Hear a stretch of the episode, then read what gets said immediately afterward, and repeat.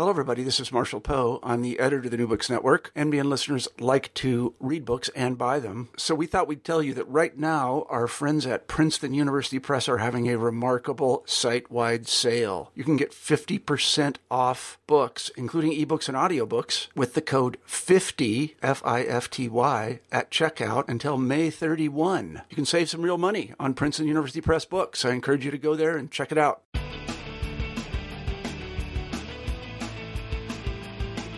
Hello, and welcome to New Books in Sports. I'm your host, Bruce Berglund. Each week, we choose an interesting new book on some area of sports, and we interview the author.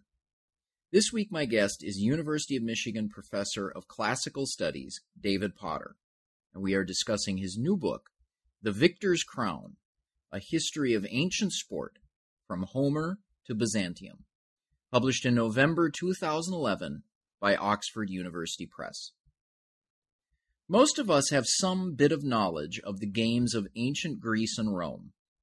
We have a picture of the gladiator matches and the chariot races from films like Ben Hur, Spartacus, and Gladiator, and our basic understanding of the ancient Olympics is refreshed every four years by the television hosts of the modern games. Not surprisingly, though, much of this conventional knowledge of ancient sports is inaccurate. For instance, as David Potter explains in his book and our interview, gladiators rarely fought to the death. Yes, they suffered terrible injuries and sometimes died as a result of those injuries, but gladiators were the professional athletes of their day. They drew broad followings of fans and plenty of money for their owners. So, for a Roman impresario to deliberately send one of his gladiators to the death would be like a current team owner sacrificing a star player, say like Robert Kraft putting Tom Brady on the football field without any equipment. Now, don't be afraid. This is not the case of a professor and his dry facts snuffing out our long held, colorful view of the past. David's book presents ancient sports as even more intriguing and compelling than our standard notions. To give an example, we learn that the chariot racers didn't need giant spikes sticking out of the wheels to make the races exciting. It was dangerous enough to have 12 teams of six horses each racing around an oval track. I was surprised by plenty of new discoveries while reading his book, and I think you'll learn a lot from our conversation. David offers the expertise of an established scholar as well as the appreciation of a fan. So let's turn to the interview. On the line from Ann Arbor, my guest today is David Potter. David, welcome to New Books in Sports. Thank you for coming on the program. Thank you for having me. I'm delighted to talk to you this morning. So, to start, I'll ask you to give a bit of introduction of yourself. Uh, you've written histories of ancient Rome and the Roman emperors, but as you explain in the preface to your book, you've also had direct involvement with athletics at the University of Michigan, where you teach. So, could you tell us about your interest in contemporary sports and ancient sports and what led you to write this particular book? Yes. Uh, when I was in college, I was actually a student athlete. I may have been perhaps uh, the worst wrestler in the NCAA at that point in time, uh, but I enjoyed it very much, and it was an important part of my uh, my college life. Uh, when I came to Michigan, uh, we had a course called Sport and Daily Life in the Ancient World, and I began to teach it shortly after I got here. Uh, and over the years, I've watched this course uh, develop, and um, in the course of that, I've also gotten to be very closely connected at times with the Michigan Athletic Department. Uh, and in the, in the course of my work with the Michigan Athletic Department, of course, I've also been on the advisory board for the collegiate athletics. And so I was able to sit and watch how big time athletics, a big time athletic organization actually works. Uh, what are their concerns? I was able to talk with coaches, and of course, we've had some great coaches here at Michigan, like Lloyd Carr or Carol Hutchins, and uh, be able to talk to them about what their concerns are, how they bring athletes along, uh, what do they look for in a good athlete, and, as I began to talk to them, I began to realize uh, the very many points of contact there were between concerns nowadays uh, and those that we can read about in the distant past. Uh, one of the great concerns that you have any time that you're going to be a coach is have you picked the right person? Is this going to be the right uh, mix, mixture of personalities? Uh, and in one of the books that we talk about extensively uh, in The Victor's Crown, um, is a work by a man named Philostratus in the early third century. A large part of this is about how the coach figures out what makes a good recruit, who is going to work well with him. Uh, in the recent redesign of Michigan Stadium, we began to uh, look at issues of how you organize seating and space uh, within within this structure, and it suddenly became very clear that these are very similar issues uh, to ones that people were running into in the ancient world. Uh, and finally, of course, there's a, the, the issue of, of fair competition. How do you ensure it? Any time that there's going to be a lot of money involved, that a lot of people are involved with something, that they're very excited about something, it's pretty much inevitable that somebody is going to try to cheat. Now, these are problems that go back to the very earliest moments of ancient sport, uh, as they, of course, unfold in the NCAA or the NFL today. So, talking about a lot of money involved in sports and cheating in sports, I, I think there's something of this uh, conventional understanding or, or, a myth about the ancient Olympics in particular that these were that this was sport in a purer form, and it really wasn't the case, was it? No, it wasn't. Um, sport in its pure form is first and foremost incredibly competitive, and that means that somebody is always going to try to get an angle, uh, get ahead of their opponent. Uh, it was really the late 19th century which invented this notion of a time in the distant past when all athletes were amateurs. I mean, in the very earliest account we have of an athletic event, which is in the 23rd book of Homer's Iliad, there's an assumption that somebody's going to try to cheat. Uh, when we turn to Olympia, you know, of course, it's famous that the athletes there only received an olive crown at Olympia for their victory. When they got back to their home city, of course, they were heroes and received enormous amount of uh, financial support and financial benefit for what they'd done. Uh, there was never really an amateur era in big time sport.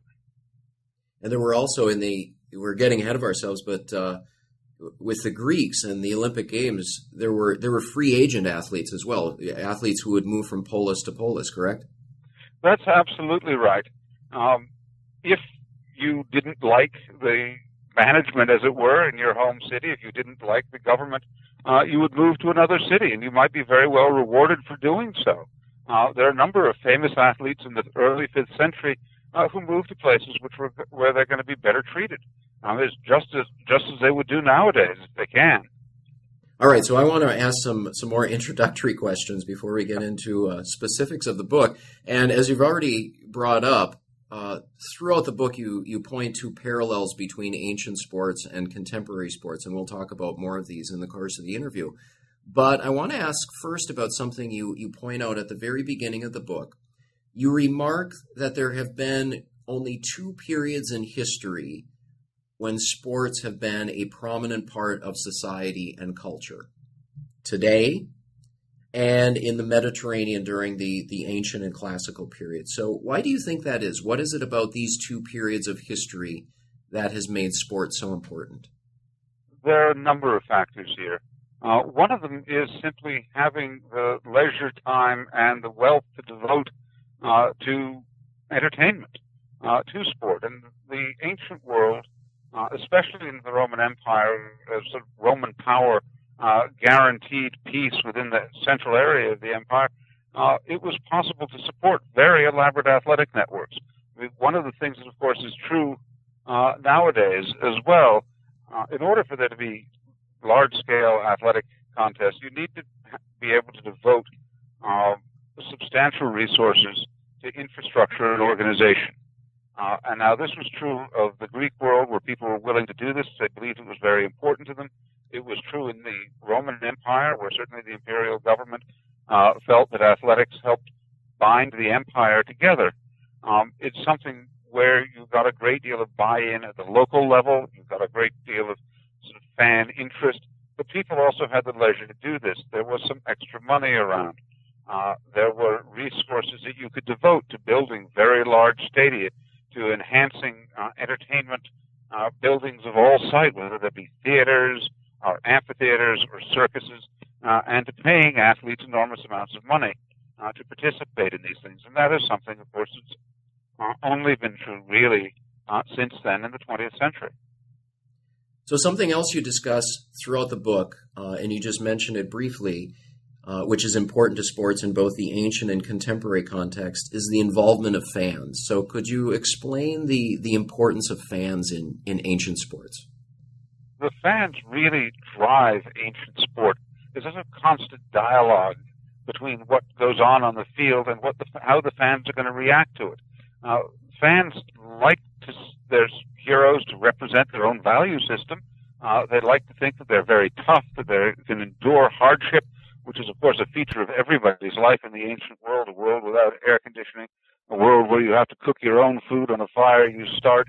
Uh, this notion of a, of a hero or an athlete uh, who can overcome great adver- adversity is something that's very popular in the ancient world. Um, another thing, of course, that fans like is to see things become a little bit more dangerous. They like to see their sports develop. And one of the things that's characteristic of ancient sport is we tend to move uh, towards events which become slightly more dangerous, a good deal more dangerous. Uh, the chariot racing at Olympia, for instance, which involves 48 chariots, uh, is almost a sort of horse-drawn demolition derby by the end. Uh, the sport of pankration, which combines boxing and wrestling, uh, very much like the ultimate fighting nowadays, uh, is a composite sport, but it's a very, very dangerous sport. Uh, and that's clearly something that was developed because of fan interest in wondering, is the boxer tougher than the wrestler? Who's the better athlete? How can you tell? Well, you create a sport which combines both of those. Uh, in uh, Roman uh, chariot racing uh, as well, although you would initially have races uh, with four horse chariots, we will see occasionally people racing six chari- six horse chariots. It's going to be very much more dangerous. It's very hard to control a team that way. Or you would make a, a charioteer switch from his normal team of horses to another team of horses. Really raises the question in the fan's mind there is it the horse or the driver that makes the difference? Uh, and we can see this throughout the ancient world, this desire of the fan not just to watch the same old thing time in and time out. They want to see something different. Just as nowadays, uh, fans who go to a football game don't want to be watching a 1950s rushing attack. Mm-hmm.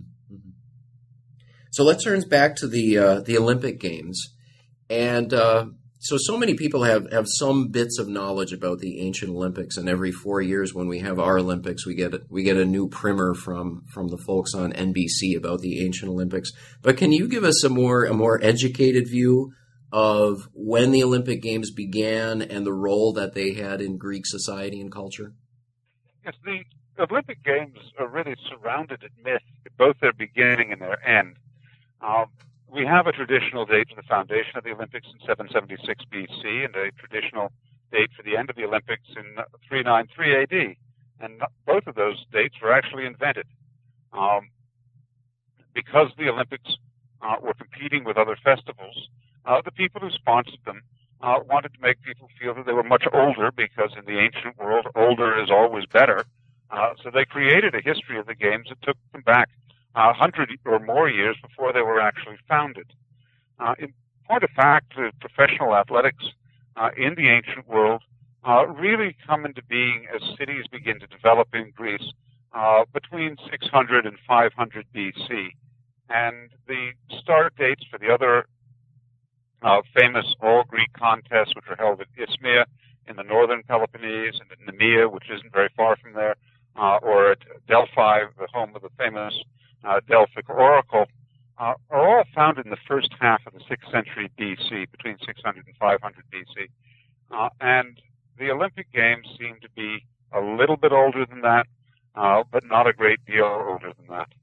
Uh, and they really, these festivals come about uh, as a way for people from different cities to come together and actually to compete and to meet with each other on neutral ground. and in the 5th century, actually, as the Greeks are looking uh, face a invasion by the Persians, the sort of events that people see in 300 now, um, it was actually Olympia that they came together because that was a natural place for Greek cities, for Greeks to congregate. Um, at the far end of this, uh, it's believed that the games were put out of operation by a, a Christian emperor, Theodosius.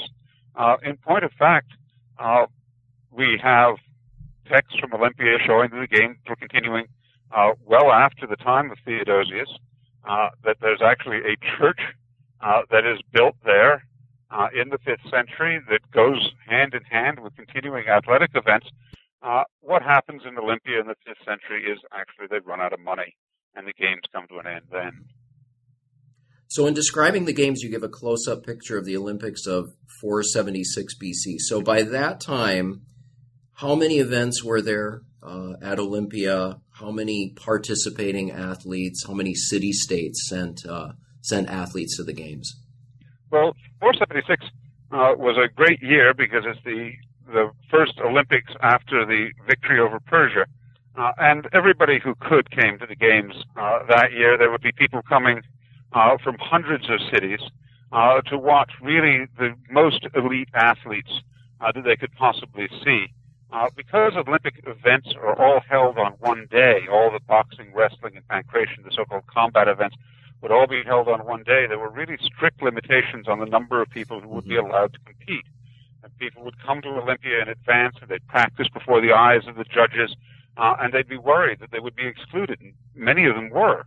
Uh, but you could only have uh, 12 to 16 contestants in each of these combat events because you'd have to get through four rounds in one day. These are really endurance contests, uh, very hard, uh, very hard to do, and very hard uh, for athletes to actually survive. And some of the most famous bouts at Olympia actually end uh, with the exhaustion of one of the two, compa- two competitors.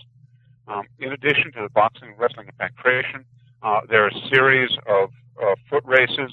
Um, uh, the Stadion race, which is a 200 yard sprint, uh, a 400 yard dash, a long distance race, and one of the odder races of all is a race in armor, uh, where you have to put on your helmet and pick up a shield and put greaves on your legs, and you don't wear anything else because Greek athletics are always in the nude, uh, and then uh, run a long uh, a long race, and it sees pretty clearly whacking people with your shield as you went. In addition to that, uh, there would be the chariot races. There would be uh, races for two-horse chariots and four-horse chariots. Uh, there would also be horse races, uh, and then one of the odder events would be a race for mule carts. That oh. was banned for being boring after a while. so, are all these events going on simultaneously then to, to fit them into one day? Uh, sorry, each type of event has its own day. Oh, okay, uh, okay. The okay. horse races are all on one day. Uh, the foot races and also the pentathlon are on another day, and the combat events are on the la- are, are on the last day. Okay. And so, how many spectators would have been would have been there in in 476 BC? Say. Um, Olympia is a very hard place to get to, mm-hmm. uh, but that didn't just deter people from taking a, a month or two off to go to Olympia and it looks to looks to us from the seating capacity, from what we can see, that there could be 20,000 people showing up or more. Uh, they'd bring, they'd go and they'd camp out on the site, which was a pretty uncomfortable place to be in August. It was famous for its flies. Uh, and you can imagine what it's like to have a campsite with 20,000 people for a week and a half. Uh, that's real devotion on the fans' part. So it's more like a, a, music festival that your students go to rather than the modern Olympics in terms of organization. I think if we sort of thought of the Olympics is looking like something like Woodstock every four years without rain, we'd be there. All right. Well, you mentioned uh, athletes running running in the nude, and of course, this this is something my students always ask about: is uh, why why did Greek athletes compete naked? The the question of why Greek athletes were naked is a very hard one to answer. Uh, there are a variety of theories uh, about this, uh, but the thing that strikes me is that in Greek art, important people, people who are people you look up to, are always portrayed in the nude. And we know that athletes originally weren't naked. Uh, in Homer, they're wearing loincloths. Uh, and Thucydides tells us that Greek athletics uh, in the nude really began not bef- too long before his own lifetime in the 5th century uh, AD. Uh, and I think this has got to do with the association uh, in the Greek mind between uh, nudity and, and importance. You have to see your whole hero, uh, as it were. You know, it's not as if people otherwise uh, in public life take their clothes off on a regular basis. but what we see in Greek art is very telling uh, that uh, heroes are portrayed in the nude, uh, that warriors um, in mythologic contests uh, are often portrayed in the nude. And it seems to me that athletes are sort of bringing before you what you expect your hero to look like. So something you discuss in depth is how the Greeks wrote about the games. So how did how did poets and chroniclers shape the Greek story of the Olympics? Well, I think it's fair to say that the world's first sport writers were Greek poets. Mm-hmm. Uh, they you know, had the ability of a Grantland Rice to really bring an enormous amount of verve and excitement to their description of the games. We have poets like Pindar who always compare athletes to mythological heroes. That's just part of the poem they would compose on people's victories. Uh, the same with, the, with Bacchylides, whose poetry comes in this way.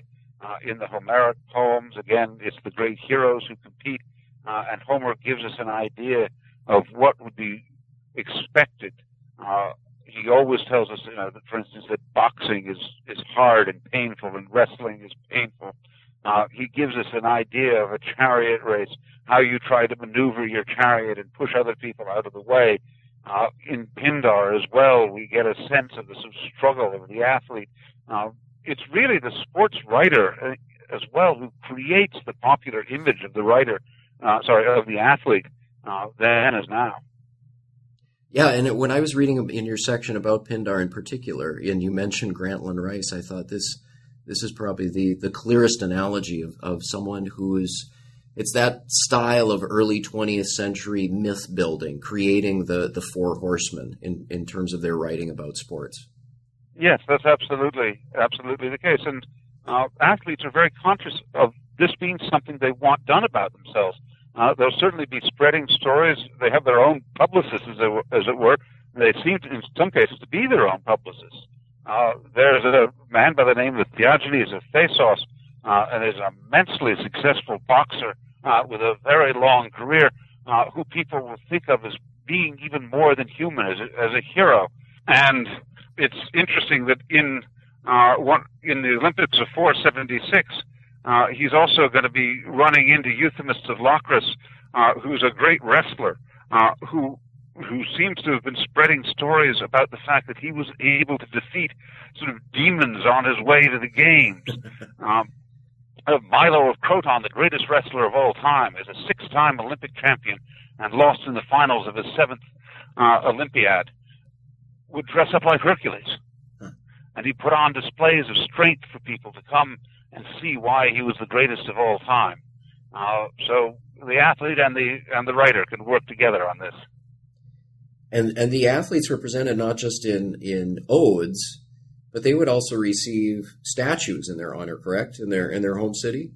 Yes, exactly. They you would uh, put up statues either at Olympia or your home city, preferably both. I think huh.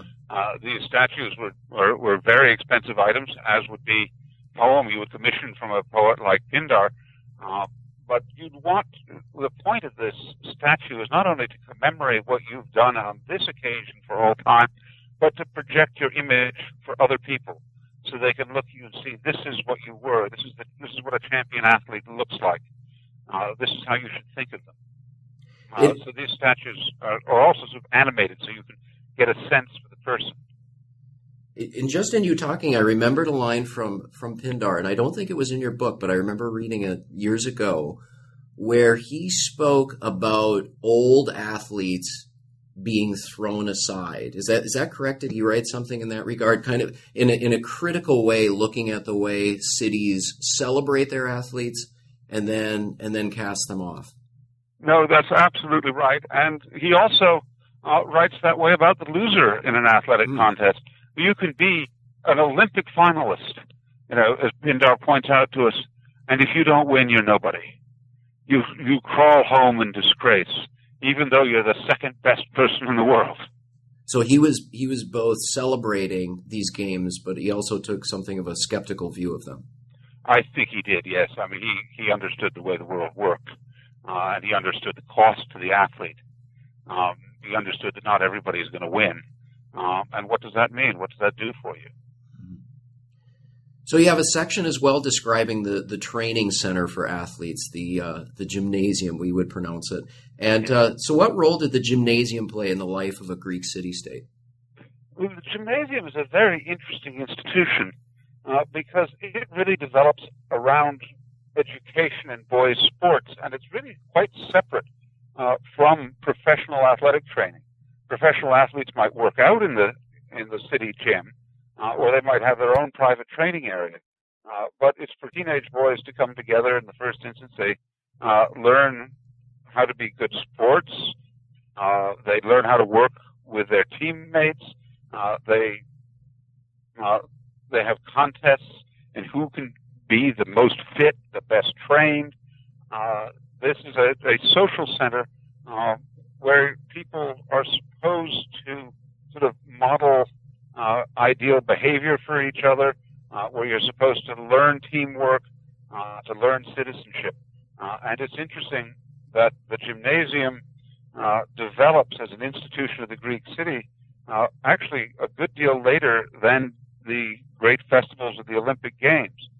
The average Greek athlete is like the average athlete nowadays.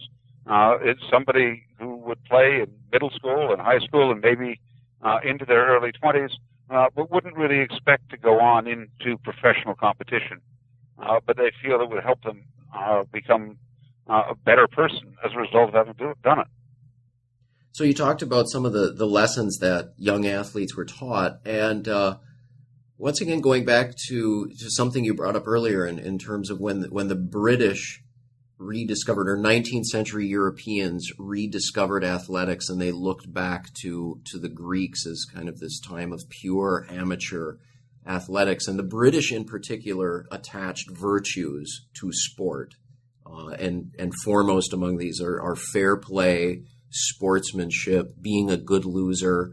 Uh, what kind what kinds of virtues did the Greeks attach to to being a good athlete it's it's interesting that the British reading of what went on in the gymnasium as an educational institution is actually a very good reading of what the Greeks thought you should do. Um, that they thought that you should uh, learn how to learn how to play hard. Uh, that you should learn how to be a good sport. Uh, that the victories that you won would reflect on your standing in the community as a whole. What was not understood in the 19th and early early 20th centuries was that the sports of the gymnasium, while they might be the same, you might learn how to wrestle, you might learn something about pankration or boxing or foot races, uh, that most of the people engaging in these sports weren't going to be professional athletes, uh, and that there was a there was a two-tier athletic system in the ancient world. So, is it evident that there was something of a, of a, a tiered system among athletes or a, or a class division? There was a very clear class division sometimes professional athletes would work out in separate gyms or at separate times. They would have their own private trainers, whereas in Greek cities, the state would hire trainers. Not all of them uh, are going to be high class professional athletes. Uh, professional athletes are trained usually by people with professional experience. Uh, they have uh, doctors who know how to look after them. They have very carefully conditioned diets. Uh, in fact, non-athletes will often comment on the sufferings of professional athlete, uh, how they have to uh, be in training all of the time. Uh, whereas for the average person, you know, going down to the gym, working out, hanging out with your friends, uh, this was a part of daily life, but very different from that of a professional athlete. Uh, I do suspect that as now, uh, trainers would be on the lookout uh, for potentially excellent athletes, uh, people with special talents in the gymnasium uh, and then they would see whether or not they could be uh, turned into professional athletes. But for that, there was a lot of money involved. Trainers don't have money to pay. Uh, they expect to be paid high fees. Uh, so most Greek athletes were actually people of quite substantial means uh, so that they could be able to compete. So looking at, at training, and you talked about nutrition, uh, how did the training methods of the Greeks and their prescriptions for nutrition compare to what athletes do today? Uh, ancient Greek training techniques uh, developed on the basis of an awful lot of empirical evidence, uh, and it became becomes quite clear that people did understand the relationship between diet and performance. Uh, athletes were urged for instance, to lay off the wine before any kind of uh, any kind of contest. Uh, they ate low-fat diets. They often ate a very high-carb diet because it was very important in the contest at Olympia, for instance, where you've got to be able to compete uh, three or four times in your event on the same day within a few hours to have a lot of explosive strength. This is what actually uh, a high carbohydrate diet will do. They will tend to eat a good deal more meat as well than uh, than the average person. Uh, they will tend to vary their diet according to their training regimes. Uh, there's really a, a good deal of, of actual physiological science that goes into uh, athletics in this period. So, was training uh, were the training methods similar across the city states, or did uh, say Sparta have different training methods uh, than than Corinth? Uh, training methods, I think, are pretty universal. You look to the individual trainer who might have a special angle. I mean, the same way you might hire a football coach uh, nowadays because they have a special offense or a special defense they're able to run, and you think you might be successful with that. But when it comes to, to training techniques, uh, there were books that were widely circulated on how to train. Uh, there were people getting together and talking about it. There were no sort of great secrets. You might think that one technique would work better with a specific athlete, and I could well imagine that parents who thought that they had a son uh, who would be able to compete at the international level uh, would look to a trainer uh, just as parents would look for a coach now who would make uh, the best use of their child's talents. But no, there were no sort of secret Spartan ways of doing this or Corinthian ways of doing it. Okay. Was there was there a most uh, or a more successful polis in terms of success at the games? Do you find that uh, that one city seemed to do better over a course of period than another? There are occasionally times where there will be a concentration of really great athletes in one city. And one of the, the earliest examples of this is the city of Croton in southern Italy, uh, which produced the great Milo of Croton, but it also produced the athlete uh, who was able to beat him in that seventh Olympiad. Uh, and there are a number of other famous athletes uh, from that area. Um, later in the Roman Empire, uh, we can see that certainly there was a really good gym in sort of northern Egypt training people who wanted to be pancratists. There are a lot of excellent athletes uh, who come out of Egypt in the second and third centuries AD. Um, a city in southern Turkey called Aspendos, which puts wrestlers uh, on its coins, actually, hmm. uh, is advertising. I think it's uh, the excellence of its of training facilities, its trainers at that point. Uh, but I think a lot of this just depends on being able to get a couple of good coaches together, and they attract the best athletes to themselves. Well, I want to turn now to the Romans, and in making the transition in the book, you point out that the differences between the Greek and Roman understandings of sports are evident in the very words in Greek and Latin that they use to describe an athletic event. So, could you talk about that difference just in the basic terms they used? Yes. For the Greeks, uh, an athletic event is an agon, it's a contest. For the Romans, it's either a ludus, a game, or a festival or a munus or a gift. And this reflects a very top-down Roman attitude towards entertainment. That whereas in the Greek world, the entertainer will be a citizen, as somebody who's immensely respected uh, for that, a member, regular member of the community. Uh, in the Roman world, entertainers are always seen as servants, uh, and uh, you would never, as a Roman aristocrat, think of sort of uh, competing yourself uh, as an athlete before the public. Uh, you might work out in your private gym, and certainly a lot of people did that, um, and they were fascinated uh, by the possibility that they might be as good as the people they hired. Uh, but the actual entertainer, the actual athlete that you saw, was always somebody uh, who was seen as a servant. So probably the major sport of the Romans was was chariot racing. Can you talk about how, how chariot racing began and its prominence in Roman society? Uh, chariot racing uh, in Rome is connected actually with the Circus Maximus, as the Circo Massimo now uh, in Rome. It was an area where you could uh, run 12 chariots abreast, uh, and uh, the track would be seven laps around the Circo Massimo. Uh, so again, it was something of an endurance contest. Uh, but the way that the sport evolved was really, I think, shaped by the space that was actually available in uh, in Rome for it, and it seems to have begun very, uh, very early. There's some records of chariot racing, suggestions of it going back into the uh, earliest periods of Roman history. Uh, our records of the development of the city of Rome uh, show us that permanent starting gates are being erected in the Circus Maximus uh, as early as the fourth century BC, well before there's any other kind of permanent buildings for sport, which shows us, I think, just how important this was. Uh, there are a few permanent seats erected on the side of the Circus Maximus uh, for famous people so they could sit and watch the races. Uh, when the races were being held, the Romans would always build temporary wooden stands because it's a large part of the city and you don't want to take it out of uh, use all the time. That is until uh, the imperial period when the marble uh, circus was built. Uh, but in, in the Republic, people still needed that space for other things from time to time. But uh, by the time of the Emperor Augustus in the late first century uh, BC, or his predecessor Julius Caesar, um, it had become a prestige project to build up the Circus Maximus as a gift. Again, this concept of the gift being central to Roman sports uh, from the leader to his people.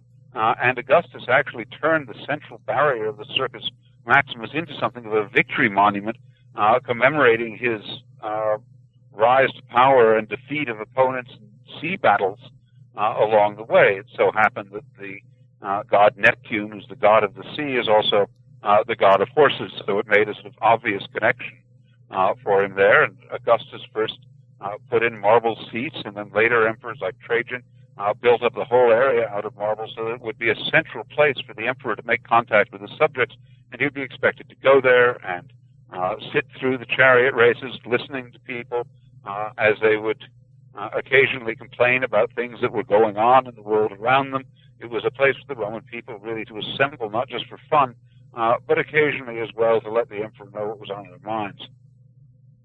So are these? I, I, was thinking of a professor I had when I was an undergraduate, and he was uh, he was he taught in the classics department. He was also a Maoist. He proudly wore a Mao pin, and I remember he wrote an editorial in the school in the university newspaper. It was right before the Super Bowl, and he was talking about uh, modern sports, and in particular the Super Bowl, as uh, the the means by which the bourgeoisie uh, kept the the proletariat uh, mollified. So do you have a with that? And and then they did make a connection to ancient sport. We see the same thing with the ancient Romans. He said. So thinking of games as a gift and talking about the importance of building stadia by the by the emperors was that their aim to basically keep the population placated? There's a very famous uh, line in a Roman poet who says the Roman people used to be interested in, in wars and matters of state, and now all they care about is bread and circuses. Uh, and there's a fair amount of truth to that. Uh, that emperors realized, and, people in government anywhere across the Roman Empire uh, realized that they had to be seen to be doing something that the average person could benefit from. Uh, they had to provide subsidized grain and they had to provide games that people would enjoy. So yes, it is absolutely a form of, I think a Roman would say we're trying to bring social peace this way. Uh, it's a requirement of civic magistrates. It's a requirement of uh, of emperors uh, to make sure that the games actually work for people, and if they don't work, they can expect to hear from uh, to hear about it. So I want to go back, and you had mentioned earlier uh, the involvement of, of, Julius Caesar in the building of, of Circus Maximus, and it was interesting. I, I, was surprised to read that he was one of the most important figures in the history of sport in Rome. So could you talk about his role not only with chariot racing but with uh, gladiator matches? Yes, Julius Caesar was one of the greatest of impresarios. That's why he was such a good politician.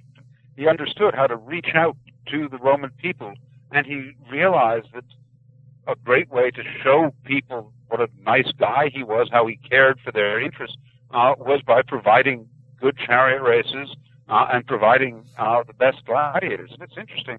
Caesar put together as early as the 60s a group of more than 300 gladiators, and he was going to put on a display of these gladiators, uh, and his political rivals banned him from doing this, which was for Caesar a great political success. See what I want to do for you, and they won't let me do it. Uh, but later on, he would also rent out his gladiators to other people, and he seems to have been taken a keen interest in his players not being killed. Uh, we're told, in fact, that uh, he would have his agents wandering around Italy, uh, going to gladiatorial fights, and if they saw a good gladiator who had uh, lost and might have been killed, they would step in and, and buy the guy off the sands.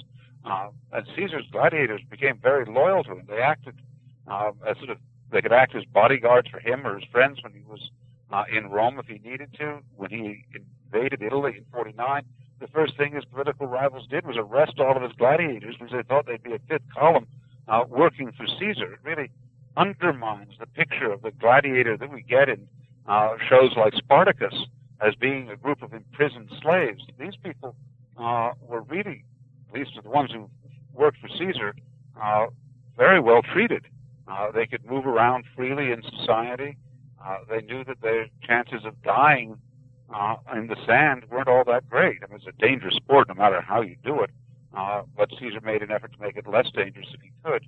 After his victories in civil war, again, uh, Caesar realized that you know, he had a popular touch. Uh, he had to be willing to let people laugh at him. Uh, he had to be willing, you know, to be seen to be at the games, enjoying himself. Uh, he would even allow uh, people, uh, you know, to attack him from the stage. At the same time, he would also put on shows the like of which nobody had ever seen. He'd put on mock battles. He would try to go, uh, you know, go one better uh, than anybody in the past. He's not the only Roman politician who's good at this. His rival in the Civil War, Gnaeus Pompey, built the first stone theater at Rome, uh, put on a major spectacle. Uh, unfortunately for Pompey, uh, his his ear wasn't quite as good as Caesar's, uh, and he put on a couple of events that were flops. It was pretty clear that Caesar wasn't going to repeat that. You brought up the, the mock battles that were staged, uh, which involved gladiators, and something else I found interesting in your book, and it it made perfect sense when you explained it, is that these gladiator matches, or excuse me, the reenactment of battles involving gladiators, had great patriotic meaning for for the Romans. So this was not only a way to build up the uh, the prestige of a particular politician. It also served as kind of advancing, I don't know if we can call it Roman nationalism, but Roman patriotism. Yes, I think the, the games did play a, a real role in the Roman sense of self. And the Romans saw themselves, of course, uh, as a valiant people. And when they went to the games, they liked to see their virtues uh, in front of them. They also liked to sort of see, be able to participate, even at a great distance, uh, in the victories that their armies were winning in the provinces. Uh, and so, for instance, the Emperor Claudius uh, would get a bunch of con- uh, prisoners of war, uh, and he'd have them fight out a battle for the Roman people to see, so they could see what the conquest of Britain might look like. You know, there are no movies to watch. You can't uh, turn to the internet and see some video there. There's no ancient YouTube. Uh, so the emperors had to, to choreograph all of this. Uh, uh, they would also do it in an area that Caesar had first uh, dug out by the Tiber, We could watch mock naval battles.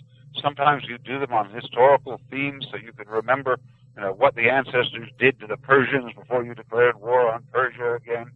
Um, it would also be the case, um, a very grisly way, that you would bring captives in war uh, before the Roman people and, and execute them. You might make them fight each other. Uh, you might throw them to the lions. But again, this is to give the Roman people a sense of who their enemies are. Uh, this is the one place where you would see them. So you brought up the mock naval battles, and I know there's uh, uh, there's something of a debate as to whether these were actually staged in the Colosseum in Rome. What is, what is the evidence or the, the, the current current view on mock naval battles in the Colosseum? There's a great deal of debate still about whether or not there were mock naval battles in the Colosseum. But the key point seems to be that the people who were actually there, the sources that we have, which are contemporary uh, with the opening of the Colosseum, actually make it pretty clear that the naval events uh, weren't in the Colosseum itself. They were across the river uh, in the pond which had been uh, dug out uh, by Caesar, later Augustus, uh, for these mock naval battles. Uh, and one point which has caused some confusion uh, is the fact that uh, a land event was then staged in the same area uh, because the uh, the area was boarded over the next after the naval battle for a land battle to be seen, and people had mistakenly seen that, that thought that that was in the Colosseum. But it's pretty clear from the most contemporary sources uh, that this was actually across the river. Uh, the only person who says that there were naval battles in the Colosseum uh, was actually writing hundreds of years, uh, more than a hundred years after the event, uh, and I think he got himself a bit confused. Hmm. Uh, another problem in the in the Colosseum uh, is there's no way to fill it up and drain it, oh. uh, and there's massive substructures that visitors to the Colosseum would see there now uh, were all there when the building was built. I mean, there's there's no actual way to put a decent boat in the Colosseum.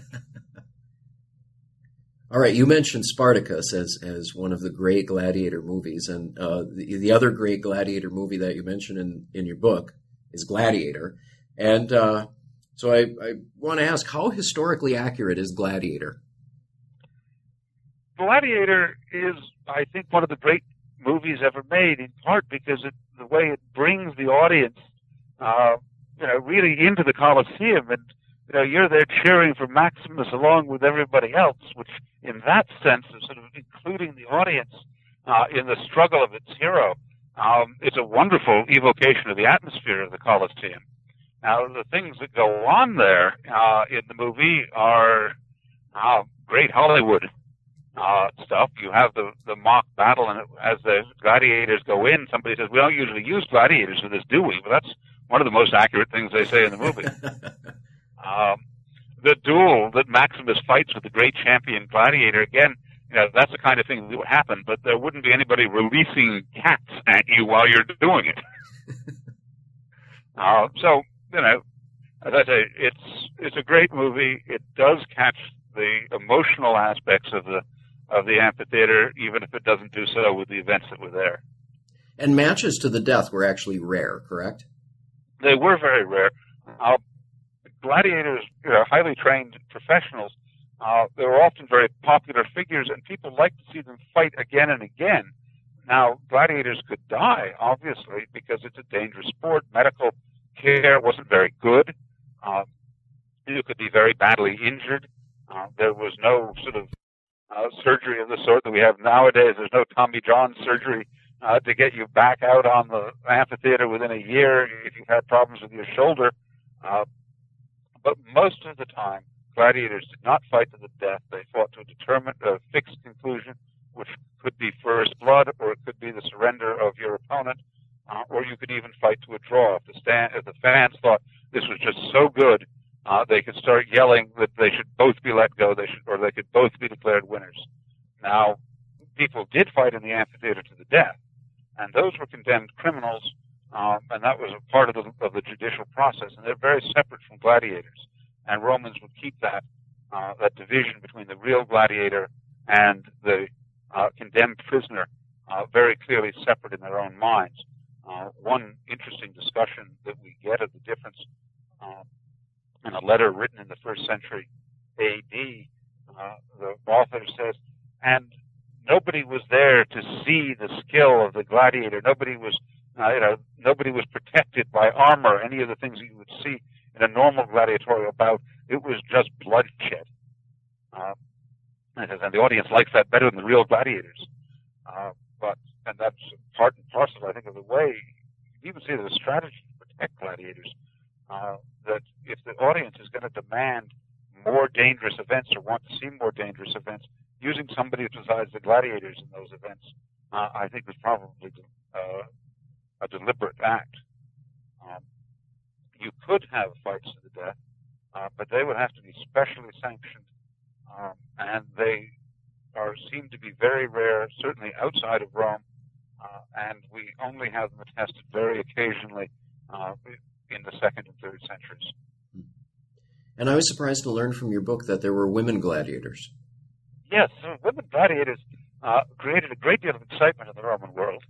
Uh, we don't absolutely know when they started fighting, uh, but I suspect they started fighting in the decade or so after the uh, assassination of Julius Caesar, uh, if for no other reason than uh, if Cicero could have called one woman he really disliked uh, a gladiator, I'm sure he would have done so. It never seems to have occurred to him. Uh, but by the time of Augustus, clearly women were fighting occasionally as gladiators, Uh, we have a wonderful uh, depiction of two women fighting on a relief that's right now in the British Museum, and they have mythological names. They're Amazon and Achillea, uh, and at the top of the thing it says they fought to a draw. Uh, in a moment in Petronius's famous novel Satyricon, people are complaining about, oh my God, this guy put on these terrible games. The gladiators were awful. Uh, you know, they were cowards. The audience insisted they'd be flogged at the end of the last game. And notice that they insist they're going to be flogged, not killed. Uh, but I'm going to put on really good games. I'm going to have female gladiators and the whole thing. Um, part of the ideology of this has got to do with the Roman interest in uh, Roman mythology. They knew that women had fought in the past because they have heard of the Amazon. So uh, part of what you do as sort of an ancient impresario is try to bring the mythological world alive, and that would mean uh, women as gladiators. Uh, the Romans also, the Roman period also saw a great expansion of women in other sports as well. Uh, there are women wrestlers, uh, there are women um, running in foot races in the Greek world, and so another aspect of Roman life is there's a good deal more equality for women in the Roman world than there had been in the Greek world. Women could own property, there's a sort of sense that women can do what important people do and, uh, and interesting people do, and there's other opportunities for them in sports that just weren't there before. So, when talking about uh, the film Gladiator, you said that one thing that impressed you was it gave you this sense of uh, what it was like uh, at the amphitheater during a gladiator mar- uh, match. And I want to ask you what what would have an afternoon at the amphitheater or the hippodrome been like, and, and how would it compare, say, to an afternoon at the big house today? Well, it would be a, a lot longer. You'd start first thing in the morning if you were going to the amphitheater, uh, and you'd go first of all and watch uh, wild beast hunts uh, right up until about lunchtime, uh, and then uh, you would watch the execution of prim- prisoners at lunch, and people would be coming and going the whole time. Uh, it seems, and then in the afternoon, um, you would see the uh, you would see gladiators fight. But you might really plan to take the whole day off uh, and be in the Colosseum. Uh, and the same is with the uh, same is true with chariot races. Uh, you'd go first thing in the morning. The the big race uh, is the first race. Very often, we're told uh, by the greatest of all charioteers, Diocles, that he won a number of the uh, times in the first race after the procession. Uh, uh, and they could have as many as 20 chariot races. Uh, and we think that these things, you know, would be about a half an hour to get to run the race and get the thing set up. And so you could be there for 10 to 12 hours. And there was food, concessions, and everything then? There are concession stands all around the place. We have people, you know, who say they're fruit sellers in the Circus Maximus. Uh, I think, you know, the sporting industry then as now uh, certainly spawns its own world around the uh, around the venue uh, for people to come and uh, and to hang out, to, to argue about the event, to uh, to say, you know, did this guy should this guy really have won? Oh my God, how could this person have been so awful today? Uh, go right back to the tavern at the end of the fight. You might see the uh, a gladiator who is uh, hangs out in the area or a charioteer. They might go and meet their fans uh, after the event at uh, at a local tavern uh, it really would stretch out into the community just in the same way as you see um, around any stadium in a city now and a whole series of restaurants and bars uh, for the fans. So, sticking with the connections between ancient sports and contemporary sports, I want to ask you since, since as you said, you sat on the advisor, the athletics advisory committee at the University of Michigan, and on the committee, you likely discussed what is the larger purpose of sports? Why do we devote so much of our resources to athletics. So, in your view, are sports today more like the contests of the Greeks or more like the entertainments of the Romans? I think that sports today are more like the entertainments of the Romans. Uh, we see them very much as a way of helping to build a community outside of the uh, outside of the stadium then as now. We've seen it as a way of building, of bringing things, of bringing people together. Uh, but we also feel what people take with them as they leave the stadium and a, a sense of having been there with their friends, people who shared interests. You, whenever you walk into Michigan Stadium, you watch this wonderful community coming together uh, for three or four hours around the game, uh, and that I think is very much in the spirit of uh, of Roman sports. Uh, we also, of course, have uh, some of the negative sides of, of both Greek or Roman sport, uh, and something that we've uh, always got to be very concerned with, which is um, can we protect the safety of athletes? This is a major concern for us now. Uh, can we protect the integrity of the sport? Um, can we make sure that uh, we're looking to get uh, we we keep the best interests uh, of our athletes in mind? And I think in the Roman world as well, you would see there was a great deal of concern uh, to make sure that you could actually get decent medical care uh, for your for your gladiators. I mean, the most famous doctor in the ancient world, Galen, uh, originally trained uh, and got experience uh, treating gladiators. Was very proud of the way uh, that he was able to keep all of his all of his people alive. Um, with charioteers as well, we can see you know, people taking a real interest uh, in the development of those careers. Again, these are very dangerous sports. People have to be careful of and, and we've also seen uh, nowadays as people are bigger, stronger, better conditioned, uh, that without really being conscious of how it got that way, uh, we can see that what goes on in a football field or in other venues has just gotten to be uh, potentially a lot more dangerous for athletes, and we have to be careful about that. So we're almost out of time. I want to ask you, which ancient event do you wish you could have seen? If I had to pick one ancient event, I think it would probably be uh, Milo of Croton winning his first Olympic championship, the first of six. Uh, I think that was that would be the first one I'd like to see. Um, if I were to pick another event, uh, I suppose it would be uh, watching the great charioteer Diocles win his thousandth race. Uh, not unlike you know, watching Derek Jeter pick up his 3,000th hit. The, the, when these guys started hitting their milestones, I think the fans they would would would be electric in the stands uh, then as it is now. So Diocles, I remember reading something that Diocles is is thought to be the wealthiest athlete in, in all of history. Correct? That's right. Diocles uh, made an enormous fortune. Uh, he had a very long career, a career of more than 20 years, uh, but he was making more than a million sesterces a year in the course of that career. He was uh, wealthier than just about anybody in Rome uh, at that time, except the emperor. Uh, and uh, but he, you know, he was he was really good at it. I mean, the, his longevity is extraordinary. Uh, we don't have a professional athlete again who, like Diocles or Milo, could be at the top of their sport for more than 20 years. Those are just remarkable records. Yeah, so you mentioned so Milo competed in seven Olympics as a wrestler. Yep, seven Olympics. Uh, won six and lost the last one.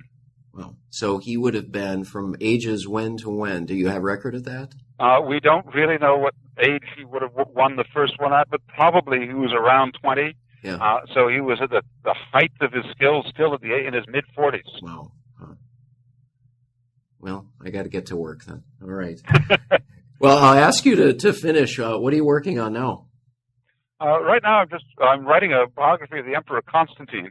Uh, we're having the 1700th anniversary of his conversion before the Battle of the Milvian Bridge uh, next October, and I hope that uh, my Constantine will be out there for the anniversary. All right. Well, very good. Well, I enjoyed this book very much. As as I said with my questions, there was a lot. Uh, there was a lot I learned, and uh, you know, as I said, we all have kind of bits of information about the ancient Olympics and uh, of the gladiators. Usually, a skewed view from Hollywood that we get. So it was it was great fun to read uh, what it's what it's actually like. So so thank you very much for coming on the program today, David. Well, thank you very much for having me. I really enjoyed talking to you. You've been listening to an interview with David Potter about his book, The Victor's Crown: A History of Ancient Sport from Homer to Byzantium published in 2011 by Oxford University Press. New Books in Sports is part of the New Books Network, which offers dozens of channels of podcast interviews with the authors of recent publications in subjects from military history to popular music. If you like what you heard here, please subscribe to New Books in Sports at the iTunes Store and link to our page on Facebook. I'm your host, Bruce Berglund. Thank you for listening and enjoy your week.